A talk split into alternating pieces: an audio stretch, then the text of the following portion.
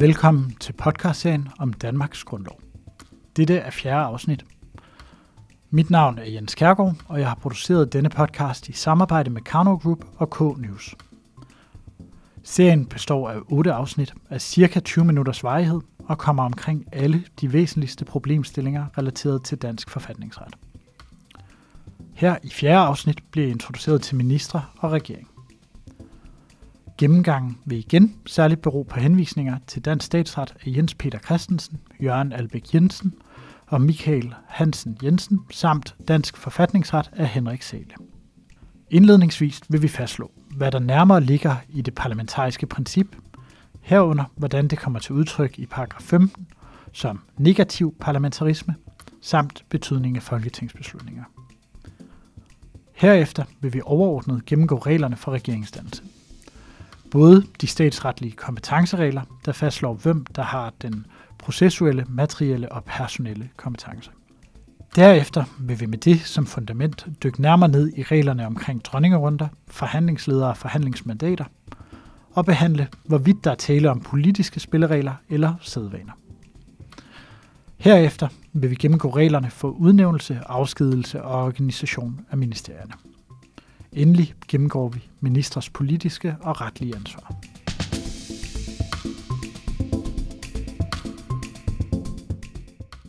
Når man beskæftiger sig med Folketinget, må man indledningsvis fastlægge, hvad der ligger i det parlamentariske princip. Parlamentarisme betyder, at regeringen bestemmes af parlamentet. Parlamentarisme kan inddeles i to former, den negative parlamentarisme og den positive parlamentarisme. Den positive parlamentarisme betyder, at regeringen skal have et flertal bag sig og er en model, der anvendes i flere af vores nabolande, eksempelvis Tyskland. Modsat betyder negativ parlamentarisme, at regeringen ikke må have et flertal imod sig. Det er den model, vi har i Danmark. Grundlovens paragraf 15 er indført i 1953 og knæsætter det parlamentariske princip. Slår man op i bestemmelsen, kan man læse stykke 1. Ingen minister kan forblive i sit embede, efter at Folketinget har udtalt sin mistillid til ham. Stykke 2. Udtaler Folketinget sin mistillid til statsministeren, skal denne begære ministeriets afsked, med mindre nyvalg udskrives. Et ministerium, som har fået et mistillidsvotum eller som har begæret sin afsked, fungerer indtil et nyt ministerium er udnævnt. Fungerende ministre kan i deres embede kun foretage sig, hvad der er fornødent til embedsforretningernes uforstyrrede førelse. Med afsæt i ordlyden knæsætter bestemmelsen en snæver parlamentarisme. Ordlyden tager således ikke stilling til, om det eksempelvis også betyder, at regeringen er forpligtet til i alle tilfælde at efterleve folketingsbeslutninger. Det er åbenbart, at regeringen er forpligtet til at efterleve folketingsbeslutninger, der er særligt hjemlet. Som et eksempel herpå kan der peges på grundlovens paragraf 47 stykke 3, der fastsætter, at statsregnskabet med statsrevisorernes bemærkninger forelægges Folketinget til beslutning. I denne situation er det klart, at folketingsbeslutningen er bindende. Anderledes kan der være tvivl om det i den situation, hvor Folketinget træffer en beslutning, uden at denne folketingsbeslutning er særligt hjemlet. Beslutningerne her efterleves i denne situation ofte, men ofte også fordi det er en politisk nødvendighed. Disse ikke særligt hjemlede folketingsbeslutninger er altså alle andre folketingsbeslutninger. Det kan eksempelvis være opfordringer til regeringen om at udarbejde lovforslag eller opfordringer til regeringen om at gennemføre administrative foranstaltninger. Dette kendetegn betyder, at folketingsbeslutninger særligt fremkommer på områder med et såkaldt alternativt flertal, hvor der altså er et flertal uden om regeringen. Ser man på proceduren, så kan disse forslag stilles af et hvert medlem af Folketinget og alle ministre, men til forskel fra lov, så skal forslag til beslutninger kun behandles to gange. Disse to behandlinger følger reglerne for første og tredje behandling af lovforslag. Der henvises her til Folketingets forretningsorden, paragraf 17. Spørgsmålet er altså, om disse folketingsbeslutninger også er retligt bindende. Sæle antager, at disse folketingsbeslutninger har en retlig karakter og kan binde regeringen. Til støtte herfor anfører Sæle på side 180, at synspunktet navnlig understøttes af demokratihensyn og blot udgør en supplerende styring af den politik, som regeringen står for. Samme sted anfører Sale, at folketingsbeslutninger i det store og hele efterleves, og også er et hensigtsmæssigt styringsværktøj for Folketinget, eftersom der er en række situationer, hvor mistillid ikke er et egnet styringsværktøj. Synspunktet kan altså siges at ligge i naturlig forlængelse af Sales resterende teori.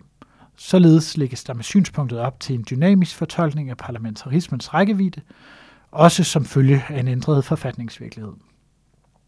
Modsat kan der anføres en række argumenter imod at anse folketingsbeslutninger for at være retligt relevante. Først og fremmest er der ikke hjemmel for synspunktet i hverken grundlov, Folketingets forretningsorden eller lov. Dernæst sker der ikke en konsekvent efterlevelse af folketingsbeslutningerne i praksis. Endelig offentliggøres folketingsbeslutningerne ikke i tilstrækkelig grad.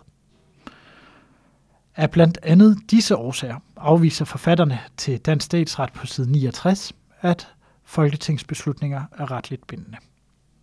Hæver vi blikket og retter det mod regeringsdannelsen, står det hurtigt klart, at der gælder tre overordnede statsretlige regler for regeringsdannelsen. De statsretlige regler for regeringsdannelse er således først og fremmest den processuelle kompetenceregel, den materielle kompetenceregel og endelig den personelle kompetenceregel. Disse tre regler vil blive uddybet i det følgende. Den processuelle kompetenceregel følger grundlovens paragraf 14. Reglen indebærer, at proceduren frem til udnævnelse af den nye statsminister foregår på den siddende statsministers ansvar. Det gælder alle de beslutninger, der træffes i regeringsdannelsens faser med henblik på at nå frem til den nye statsminister. Herunder beslutninger omkring dronningerunde, forhandlingsleder og indstilling om udnævnelse af den nye statsminister. Den materielle kompetenceregel er en refleksvirkning af grundlovens paragraf 15 stykke 2. Det følger af denne regel, at der ikke må udnævnes en statsminister, der kan forventes at blive mødt med et mistillidsvotum straks efter udnævnelsen. Vurderingen sker på baggrund af alle oplysninger, der fremkommer indtil udnævnelsen. Den personelle kompetenceregel følger af grundlovens paragraf 14, første og tredje punktum. Bestemmelserne er i cirka 150 år fortolket således, at det er den tiltrædende statsminister, der kontrasignerer sin egen udnævnelse. Udover disse tre regler kender de fleste til den praksis, der er med dronningerunder, forhandlingsledere og forhandlingsmandater. Dronningerunden er den proces, hvor partilederne giver møde hos monarken, og i både mundtlig og skriftlig form peger på den person, som bør lede forhandlingerne. Forhandlingslederen er den, som flest folketingsmandater peger på i forbindelse med den første dronningerunde. Personen har altså saveretten. I forbindelse med, at der peges på en forhandlingsleder, kan mandatet indskrænkes. Personen har altså saveretten, men den er blevet begrænset. Spørgsmålet er således, om disse tre regler er forfatningsretlige sædvaner eller blot politiske spilleregler. Forfatterne til Dansk Statsret antager på side 72-74, at reglerne blot er udtryk for politisk-parlamentariske spilleregler, der altså ikke er juridisk bindende. Modsat antager Sale, at det parlamentariske princip slår igennem i forbindelse med regeringsdannelsen, således at det er Folketinget, der styrer regeringsdannelsen. Ved fastlæggelsen af, hvem der styrer forhandlingerne, vil større tilslutning således gå forud for mindre tilslutning, og at det skal inddrages, om regeringen kan forventes at kunne virke som en funktionsdygtig leder af Folketingets arbejde. Der henvises her til Sale side 121. Tilsvarende antager Sale, at dronningerunden er en sædvane og et udtryk for parlamentarismens rolle. Konkret betyder det, at der efter Sales opfattelse skal indkaldes til dronningerunde, så fremt regeringen har mistet sit flertal i Folketinget, eller situationen er tilstrækkeligt uklar. Med det på plads kan vi gå videre til at gennemgå, hvilken regulering der er af udnævnelse af ministre samt regeringens organisation. Udnævnelsen af ministre reguleres i grundlovens paragraf 14. Det fremgår heraf, at udnævnelse af et regeringsprerogativ i det statsministeren både udnævner ministeren og bestemmer arbejdsområderne. Refleksvirkningen af grundlovens paragraf 15 betyder, at en minister ikke kan udnævnes, hvis det står klart, at ministeren må forventes mødt med et mistillidsvotum i Folketinget. Derudover kan det overvejes, om der stilles yderligere krav til ministre. Udgangspunktet er klart. Der stilles ikke krav til hverken faglige forudsætninger, bestemt alder, dansk statsborgerskab eller lignende. Karikeret kan Greta Thunberg altså godt blive klimaminister, ligesom Kendrick Lamar kan blive kulturminister. Begrundelsen er, at hvis vedkommende er ringe, kan Folketinget jo blot stille et mistillidsvotum. Videre kan det overvejes, hvilke regler, der gælder for regeringsorganisationen. Grundloven forudsætter, at den udøvende magt organiseres ministerielt. Fravielser herfra kan ske i mindre grad, men forudsætter lovhjemmel. Videre er ministerierne principielt set uafhængige og ligestillede. Dog med statsministeren som overordnet med en særlig tilsynspligt. Denne særlige tilsynspligt følger af stillingsbeskaffenhed i henhold til ministeransvarlighedslovens paragraf 5 stykke 1. Derudover fremgår det af grundlovens paragraf 17, at ministerne i forening udgør statsrådet. Dette er dog i dag alene ceremonielt. Tilsvarende følger det af grundlovens paragraf 18, at der er mulighed for at lade sagerne forhandle i ministerrådet. Dette er dog også uden praktisk relevans i dag. I dag afholdes i stedet ministermøder og fagudvalgsmøder. Disse møder reguleres ikke i grundloven, og andre modeller kan altså vedtages. Det bemærkes som et nyere eksempel herpå, at Martin Rossen blev medlem af koordinationsudvalget og økonomiudvalget under Mette Frederiksen. Nu vil vi gennemgå, hvilken regulering der er af afskedigelse af ministre. Afskedigelse af ministre reguleres også i grundlovens paragraf 14. Det fremgår heraf, at kompetencen til at afskedige ligger hos statsministeren, ligesom ministeren selv kan sige op. Derudover kan Folketinget udtale mistillid til en minister, hvorefter statsministeren er forpligtet til at afskedige ministeren. I relation til afskedelse af ministre er det vigtigt at pointere, at Danmark ikke henstår uden ledelse, indtil der kommer en ny regering. I stedet etableres et forretningsministerium, der henvises til grundlovens paragraf 14 og 15 stykke 2, andet punktum og tredje punktum. Når regeringen afskedes, skal resolutionen efter praksis kontrasigneres af den nye statsminister. Af den grund har vi i praksis et forretningsministerium med begrænset kompetence, indtil den nye regering udnævnes. Formålet er dels at sikre, at landet ikke har en længere regeringsløs periode – og dels at forhindre, at personer på vej ud træffer vidtgående politiske beslutninger. I det følgende vil vi gennemgå, hvad der ligger i begrebet politisk ansvar, og hvordan Folketinget efter grundlovens paragraf 15 konkret udtrykker mistillid til ministerne. Begrebet politisk ansvar er i virkeligheden selve kernen i grundlovens paragraf 15 og indbefatter ministres generelle ansvar over for Folketinget. Folketinget gør det politiske ansvar gældende ved, at et flertal udtaler mistillid til enten en fagminister eller statsministeren. Beslutningen er ubundet, bortset fra, at den skal indeholde enten ordet mistillid eller klart tilkendegive, at beslutningen er ment som et mistillidsvotum. Mistillidsvotummet vil i praksis ofte ske, enten fordi flertallet i Folketinget mener, at de har mistet tilliden til regeringspolitik, eller fordi ministeren har overtrådt gældende regler. Mistillid til statsministeren som følge af, at Folketinget ikke længere har tillid til regeringspolitik, vedtages sjældent, men der er dog et par historiske eksempler. Særligt interesseret kan således google Knud Christensen regeringen 1947 eller Hartling regeringen 1975. Mistillid som følger af, at ministeren har overtrådt eller bevæget sig på kanten af gældende regler, er aldrig vedtaget i Folketinget. Eller hvad? I praksis trækker ministeren blot sig selv som følge af det, man kalder anticiperet mistillid. Eksempelvis hvis Bennys bukser brænder baseret på besværlige bortkommende beregninger af klimatal. Der stilles dog også krav til selve udformningen af mistillidsvotummet. For at der taler om et mistillidsvotum, skal Folketingets beslutning enten indeholde ordet mistillid, eller klart tilkendegive, at beslutningen er ment som et mistillidsvotum. Ellers er der ikke pligt til at efterleve beslutningen. Men det kan politisk vælges at gøre det. Også dette kan illustreres med et historisk eksempel. Særligt interesseret kan således google smørstormen og læse om, hvordan oppositionen 25. oktober 1950 fik vedtaget en dagsorden om smørrationeringens ophævelse, og hvordan den daværende socialdemokratiske statsminister Hans Hedtoft reagerede ved at meddele regeringens afgang, til trods for, at regeringen altså godt kunne have valgt at blive siddende. Situationen bliver af den grund billedligt beskrevet således, at Hedtoft gled i smøret. Udover mistillid kan Folketinget på andre måder håndhæve det politiske ansvar i bredere forstand. I det følgende vil vi gennemgå, hvordan dette sker, samt hvilke kontrolformer og kontrolorganer Folketinget har. Det politiske ansvar kan anskues i bredere forstand end mistillid, i det der er en lang række sager, der i praksis ikke kan bære et mistillidsvotum, men Folketinget skal alligevel kunne kontrollere sagen.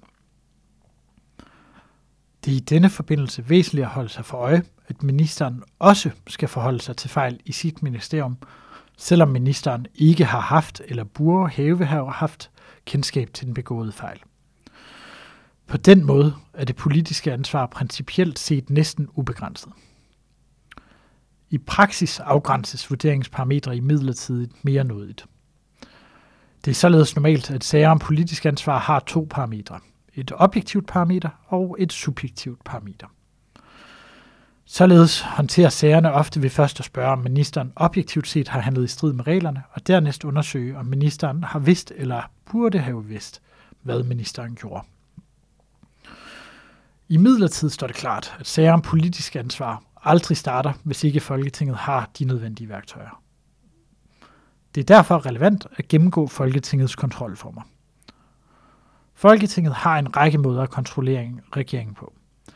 Blandt andet holder statsministeren en åbningstale i henhold til grundlovens paragraf 38. Det følger heraf, at Folketingsåret indledes med, at statsministeren holder en åbningstale, der efterfølges af en almindelig forhandling om regeringsplaner. Derudover kan Folketinget kræve en ministerredegørelse i henhold til Folketingets forretningsordens paragraf 19 stykke 6. Dernæst kan et medlem af Folketinget sende en forespørgsel til en minister efter grundlovens paragraf 53. Videre kan der stilles de såkaldte paragraf 20 spørgsmål i henhold til paragraf 20 i Folketingets forretningsorden. Herudover kan der indkaldes til samråd i stående udvalg. Og endelig er der mulighed for at tildele næser. Udover at holde styr på Folketingets kontrolformer, er det også vigtigt at have styr på Folketingets forskellige kontrolorganer. Her er det særligt vigtigt at være opmærksom på de stående folketingsudvalg i henhold til Folketingets forretningsordens paragraf 7. Disse nedsættes ved begyndelsen af hver folketingssamling og svarer overordnet set til ministernes sagsområder. Derudover behandler Finansudvalget aktstykker og forslag til finanslov. Det udenrigspolitiske nævn etableres i henhold til grundlovens paragraf 19 stykke 3. Europaudvalget skal orienteres i henhold til tiltrædelseslovens paragraf 6 og også Folketingets forretningsordens paragraf 7 stykke 1 litra 8. Derudover er der kontrol via Rigsrevisionen og statsrevisorerne, samt via nedsættelse af undersøgelses- og grænsningskommissioner. Udover ministers politiske ansvar er der en retlig pendant, ministernes retlige ansvar. Det politiske ansvar pålægges ved mistillidsvotum i henhold til grundlovens paragraf 15. Det retlige ansvar placeres med baggrund i de pligter, der påviler ministeren i henhold til ministeransvarlighedsloven. Overordnet set kan formålet med regler om ministeransvar opsummeres således, at tillid er godt, kontrol er bedre og prævention er bedst. I et magtfordelingsperspektiv er formålet at sikre en kontrol af ministers embedsførelse. Men udover at danne et forum for en effektiv kontrol, bruges reglerne også til at skabe en psykologisk frygt for en sag ved rigsretten. Herigennem opnås altså også en præventiv effekt. Det styrker regeringens respekt for fakta og regler og sikrer forudsigelighed i principielle spørgsmål. På den måde kan reglerne om ministernes retlige ansvar siges at styrke parlamentarismen. Dette sker eftersom der er en synergieffekt mellem ministerens retlige ansvar og parlamentarismen, der sikrer parlamentarismen i de situationer, hvor det politiske ansvar ikke isoleret set er tilstrækkeligt. Det følger af grundlovens paragraf 16 og ministeransvarlighedslovens paragraf 1, at ministeransvaret alene gælder for embedsførelse. At ansvaret afgrænses til embedsførelsen betyder, at det alene er overtrædelser i embedet, som skal påbedømmes ved rigsretten. Så frem der opstår sager relateret til funktioner, som ministeren varetager som minister, så skal disse altså bedømmes for rigsretten. Modsat skal andre overtrædelser bedømmes ved de almindelige domstole. Af den grund må det afgrænses, hvad der falder under embedsførelse. Omfattet er for det første al ministerens virksomhed over for Folketinget. For det andet gælder det ligeledes opgaver i relation til den samlede regering. For det tredje gælder det alt, der er foretaget som forvaltningschef for ministerområdet. Tilsvarende må det afgrænses, hvad der ikke er omfattet. Det gælder klart de handlinger, der bliver begået som privatperson. Der må dog antages at være en gråzone, hvor private interesser og embedshandlinger sammenblandes. I denne gråzone må det afgørende være, om ministeren udfører handlinger, der opnår et særpræg ved at være udført som følge af den særlige kompetence, der kommer med ministerstilling. Forfatterne til Dansk Statsret anfører på side 91, at det eksempelvis er tilfældet, hvis en minister giver sin departementchef ordre til at udstede en retsstridig begunstigende forvaltningsakt, for eksempel til fordel for ministeren selv eller hans nærtstående, og en sådan ordre vil derfor falde ind under embedsførelsen. Med det på plads må det overvejes, hvad der udgør de strafbare handlinger. De strafbare handlinger fastsættes i ministeransvarlighedslovens paragraf 5. Bestemmelsen kriminaliserer overordnet set pligtforsømmelse. Den strafbare pligtforsømmelse gælder i relation til pligter, der påviler ministeren efter grundloven, lovgivningen i øvrigt eller efter ministerstillingens beskaffenhed. I relation til stillingens beskaffenhed kan der eksempelvis peges på statsministerens tilsynspligt med øvrige ministre, samt pligten til at orientere Folketinget, hvis regeringen ikke agter at stedfæste et vedtaget lovforslag. Pligtforsømmelsen suppleres i styk 2 af, at minister er pålagt en sandhedspligt. Således kan minister straffes for at afgive urigtige eller vildledende oplysninger, eller for 10 væsentlige oplysninger under Folketingets behandling. Særligt interesseret kan i denne forbindelse søge oplysninger om forliset i januar 1959 af Grønlandsskibet Hans Hedtoft og de fejlagtige udtalelser fra daværende grønlandsminister Johannes Kærbøl om, hvor farligt det var at sejle ved Grønland om vinteren. En sandfærdig oplysning til Folketinget om farligheden havde således muligvis medført, at der blev truffet en anden beslutning, og der kan altså spekuleres i, om forliset på den måde kunne have været undgået. Der henvises i denne forbindelse også til omtalen i dansk statsret på side 92. Videre følger det af ministeransvarlighedslovens paragraf 2, at straffelovens almindelige del finder anvendelse. Dette betyder, at medvirken til embedsmænds pligtforsømmelse også er strafbart i henhold til straffelovens paragraf 23. Ministeransvarlighedslovens paragraf 3 udspecificerer medvirkensansvaret for tre tilfælde. For det første, når ministeren har været bekendt med, at den pågældende handling vil blive foretaget og har undladt at søge dette hindret. For det andet, når handlingen har været et nødvendigt eller naturligt middel til gennemførelse af en beslutning, for hvilken ministeren er ansvarlig. For det tredje, når ministeren har fremmed handlingens udførelse ved ikke i rimeligt omfang at føre tilsyn og fastsætte instrukser. Altså kan ministerens blotte passivitet anses for en strafbar medvirken, hvis ministeren har vidst, at handlingen vil blive foretaget, men har undladt at søge den hindret.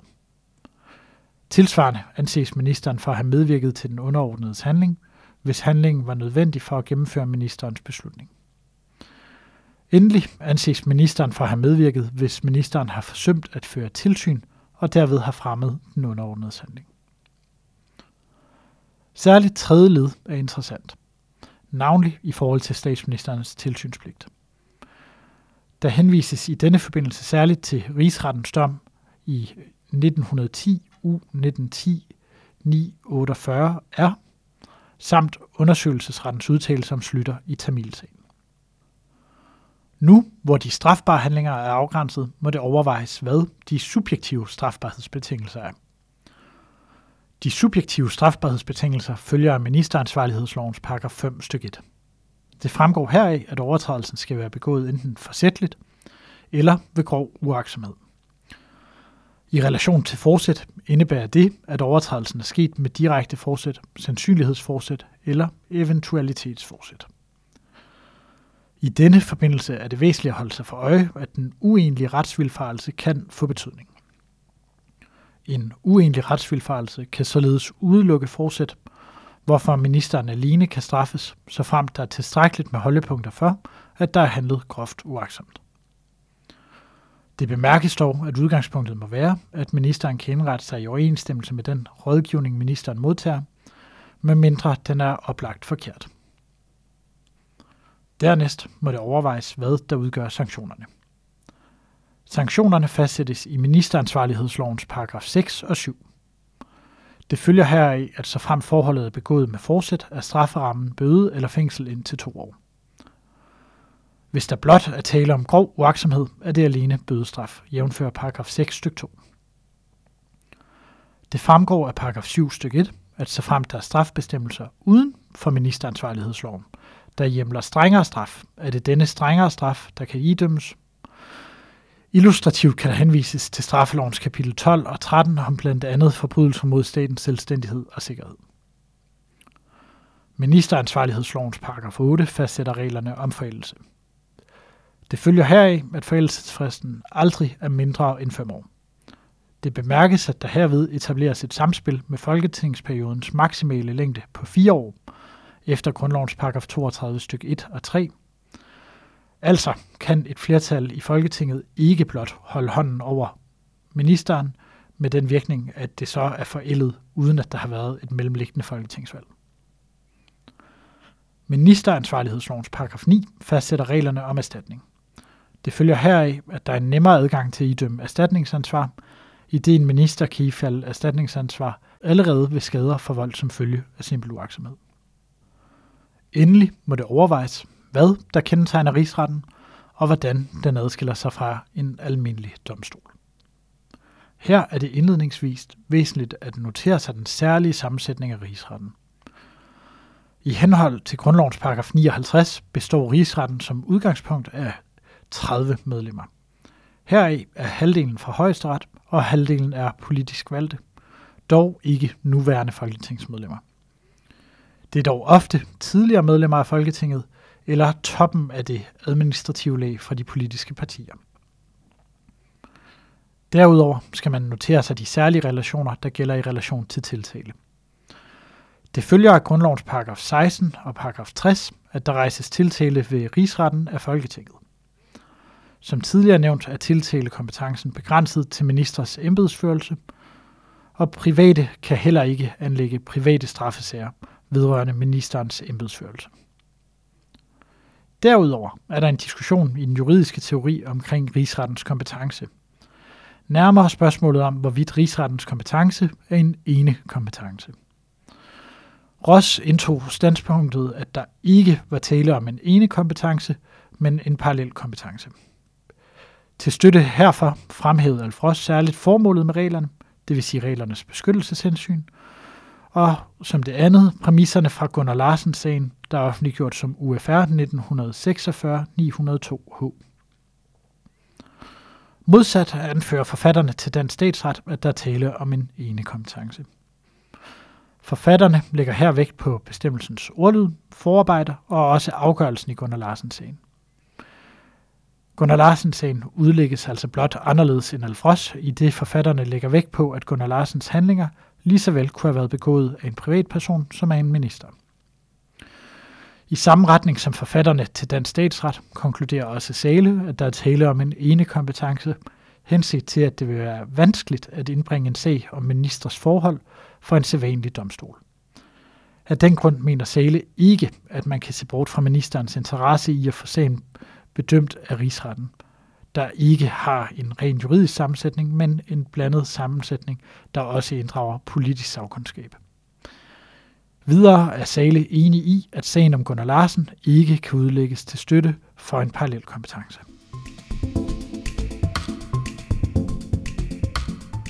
Med det er vi færdige med fjerde afsnit i podcastserien om Danmarks Grundlov.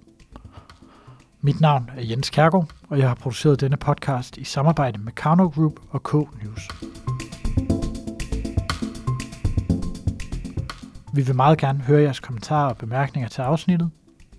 Disse kan I sende til mailen jensbik Lyt med næste gang i femte afsnit, hvor I bliver introduceret til statens budget og regnskab.